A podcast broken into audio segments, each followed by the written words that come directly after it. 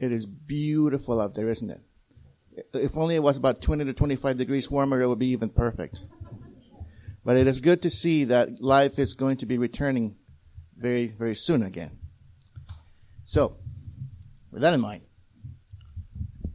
some of you may know that um, I like superhero movies. Um, I like the superhero movies, the series on Netflix. I'm sure Father Stephen knows nothing about it. Um, even though I have fallen a little bit behind on my on my um, Marvel movies uh, for the last couple of years, and I think once school is is finished, I'm going to be rewarding myself with uh, some Marvel movie marathon. so most of us, most of us who like these these superhero movies, uh, inevitably will have one uh, favorite superhero. Um, maybe because we admire them, and maybe we could, we identify a little bit with with this specific superhero. So I have no idea why I like Iron Man so much.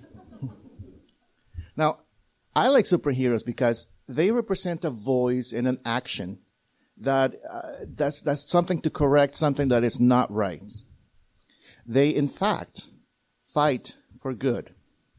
Now, more often than not, they use violence to fight violence, which is a good thing that they're only real in movies and on TV because, as we know, somebody named Jesus said that violence was not was not good, was not the answer. So now I'd like to tell you a, a real story. As you may know, I, I was born and grew up in a tiny little Central American country of El Salvador. Now, life there was very, very precarious for most of the population. The standards for living were, and sadly they still are, uh, extremely, extremely low. And when I lived there, there was a civil war going on. The government was being manipulated by the rich and the powerful, and there was systemic oppression, of social and economic injustice with a high, high, high degree of impunity. They were worshipping, as it were, as it were, the idols of power and wealth, which eventually caused the armed conflict that lasted over 12 years. Growing up, I witnessed things that no human being should ever see. Things that sadly continue to happen in many parts of the world today. However, I also witnessed the beauty of life and the love of God in the lives of women and men who took a stand and made their preferential option for the poor. As a child, it seemed really bizarre, countercultural almost, that in the midst of so much violence and death, there were people who walked along the poor and were trying to make a difference speaking out against injustice and walking along them, working with them, living with them. These people were church workers, lay people, nuns, priests, who dared to speak up the words of Jesus and the Gospels. One of those people was Archbishop Oscar Romero, who was the Archbishop of San Salvador from 1977 to 1980.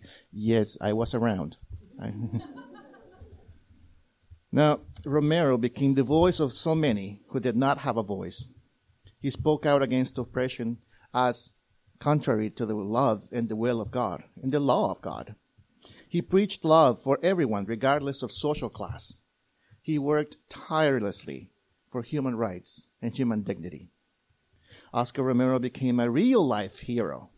He even wore the outfit.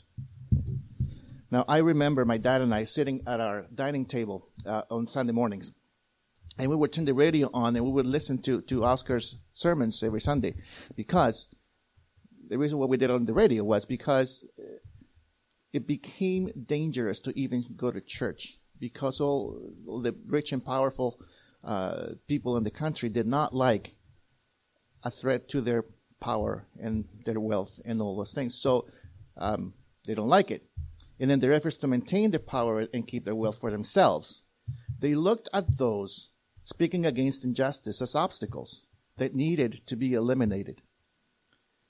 Does this sound familiar? Do you remember what Father Stephen spoke about last week?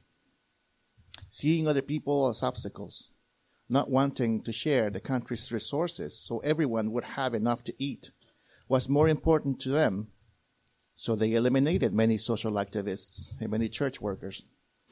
Oscar Romero himself was assassinated while celebrating the Eucharist at a hospital chapel on March 24th, 1980. Now, what does this all mean? What does this all mean for us? What does it have to do with us today and here and now? How many of us can say that we don't have idols anymore? Where do we stand? What do we do? Who do we support? What are the things that distract us from the grace and love of God, which is not just for ourselves? So it's not something that we keep for ourselves in our lives, but we're supposed to share it. What do we do that distract us from that? Well, let us look at what today's scriptures tell us. In our first uh, reading, we hear we hear Paul warning about the idolatry of our ancestors. Paul says that these things occurred as examples for us, so that we may not desire evil as they did. Do not become idolaters, as some of them did.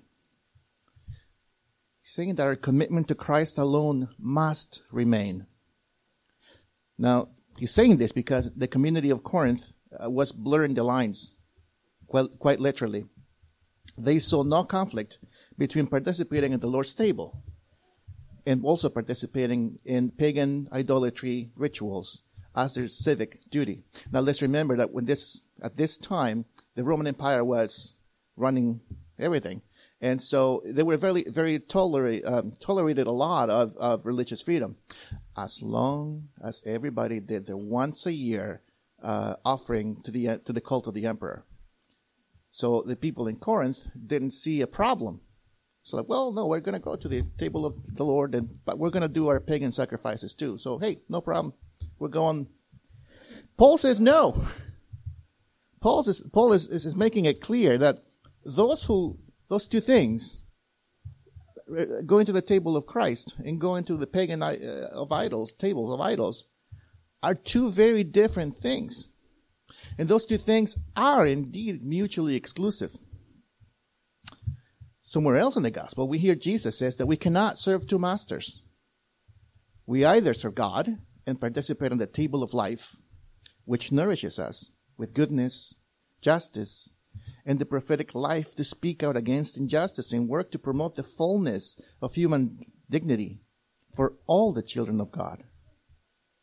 Or we serve the idols of everyday life, the things that make us comfortable, and make us lose sight of God's calling to work for justice in an unjust world.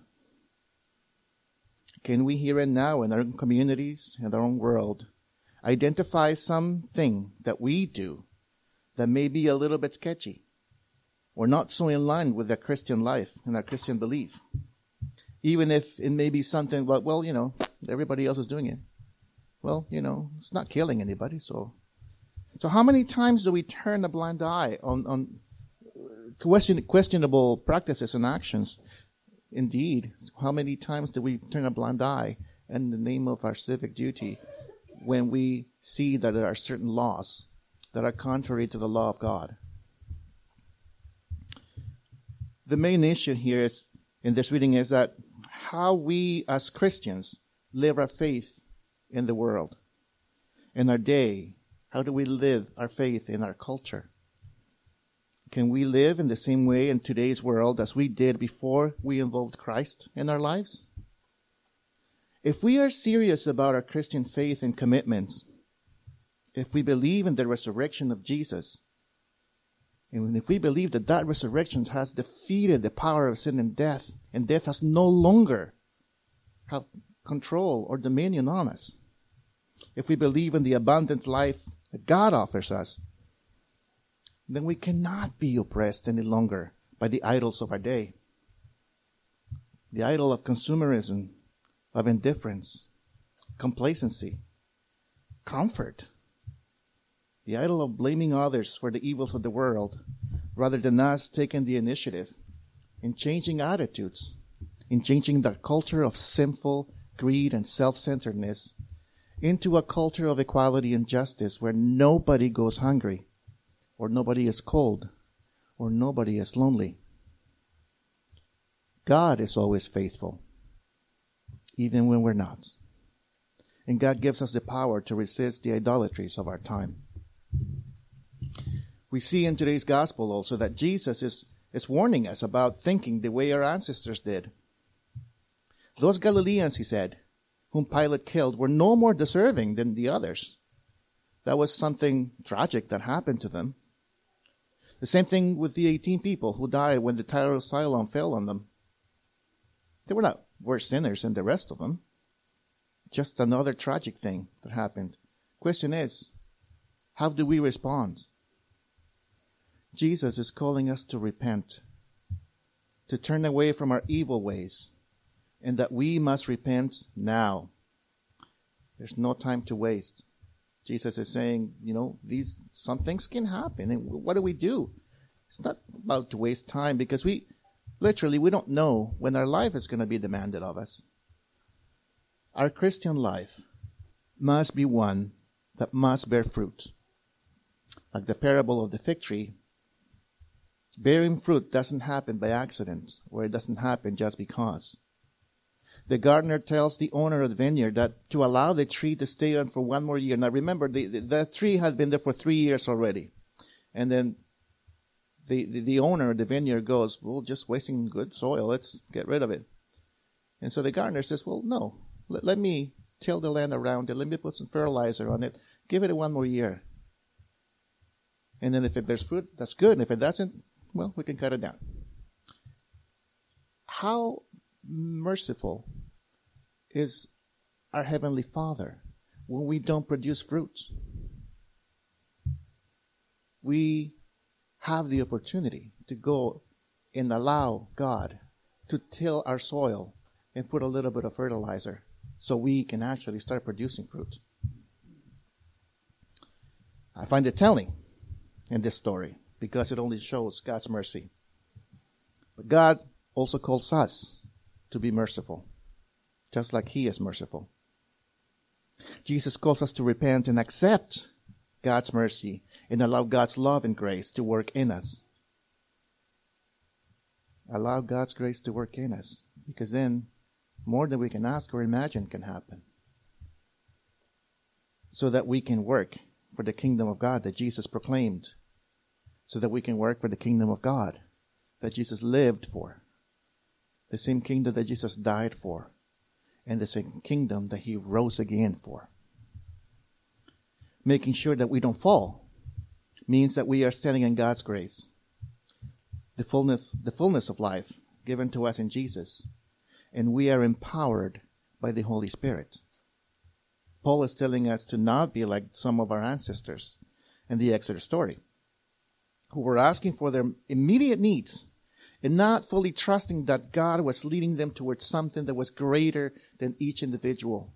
that something that was greater than they ever had seen or known or even imagined. They were only thinking for themselves. Now, this can also apply to entire communities, not just individuals. And sadly, and maybe even especially can apply to some churches as well. We can fall into the idolatry of thinking that we, we are right and others are wrong. That we are good and others are not. That we have God's blessings and others do not. Is this what it means to be standing? Where are we standing? Are we so safe and secure where we are that we don't see that the world out there and everything that it needs from us? Are we standing in a Western North American privilege that idolizes individualism, greed, comfort, in oppressing the poor and needy? What kind of people do we elect to public office, for example? Those who support programs to feed the hungry, cure the sick, clothe the naked, or those who cut programs to the benefit of those who need, to the benefit, uh, that benefits those who need them? Do we support people who do not want to have a living wage, good health care, or good education? Do we vote for people who worship at the altar of balanced budgets and corporate tax cuts. Indeed, where do we stand? Or better yet, with whom do we stand? Who do we, who do we as Christians listen to? Do we remember our baptismal calling or neglect our baptismal commitment? I think these are examples of, of strong idols in our present day, and we must resist those idols. Actually, we must fight against those idols we are called to be a people of love and justice for all, knowing that our actions have consequences, not just for ourselves, but for everyone we encounter. We are blessed with the season of Lent. And Lent is a great reminder for us to prepare, like Jesus prepared in the desert, resisting temptation, fighting the very idols of material riches and worldly power, being faithful to his mission and finding the strength in his trust in God. Let us be like Jesus and prepare ourselves by resisting those idols and resisting evil so we can truly celebrate the death and the resurrection of Christ and what it means for us and for the world. Because of Jesus, we are a people of the resurrection. And Jesus himself calls us to bring the same resurrection to the world, to everyone. God is faithful, and we must remember that. Along with our Lenten disciplines, let us come to the table of the Lord. In the Eucharist, we are nourished and we are given the strength as true food and true drink, freely loving, freely and lovingly broken and given to us. Now I find these words that I just spoken to you difficult and disturbing. They're not easy to speak, and I'm sure they're not easy to hear, but I think they're necessary if we are to look more deeply into our Christian faith and our Christian calling. Jesus calls us to be the workers of the kingdom. And if we hear his voice calling us, we cannot be the same people we were before that calling. Like for my Salvadoran hero, Oscar Romero, the Christian commitment can sometimes be costly to the point of death. But in, in, in Romero's own words, he said, Let us not tire of preaching love. It is the force that will overcome the world. Let us not tire of preaching love. Though we see that waves of violence succeed in drowning the fire of Christian love, love must win out. It is the only thing that can. As I mentioned earlier, uh, Oscar Romero was gunned down while celebrating the Eucharist exactly 39 years ago today just a few months before he was, um, just a few months ago, he was made a saint in the Roman Catholic Church. Uh, however, and this is a point that makes me warm in my heart, um, in many provinces of the Anglican Communion, especially in the Church of England, uh, Oscar has been commemorated as a saint for many, many, many years already. So, shortly before his death, he he wrote something that is uh, very relevant for Lent, and I think he may have been speaking about his own Lenten journey and practice. He said, I do not believe in death without resurrection. If they kill me, I will rise again in the people of El Salvador. Building the kingdom of love and justice, turning away from idolatry and evil, is what we all are called to do. Our baptism in the death and the resurrection of Christ demands no less. Let's keep walking in our baptismal faith towards the crucifixion and the sure knowledge and faith in the resurrection, knowing that we stand in God's grace and in God's unending mercy. Amen.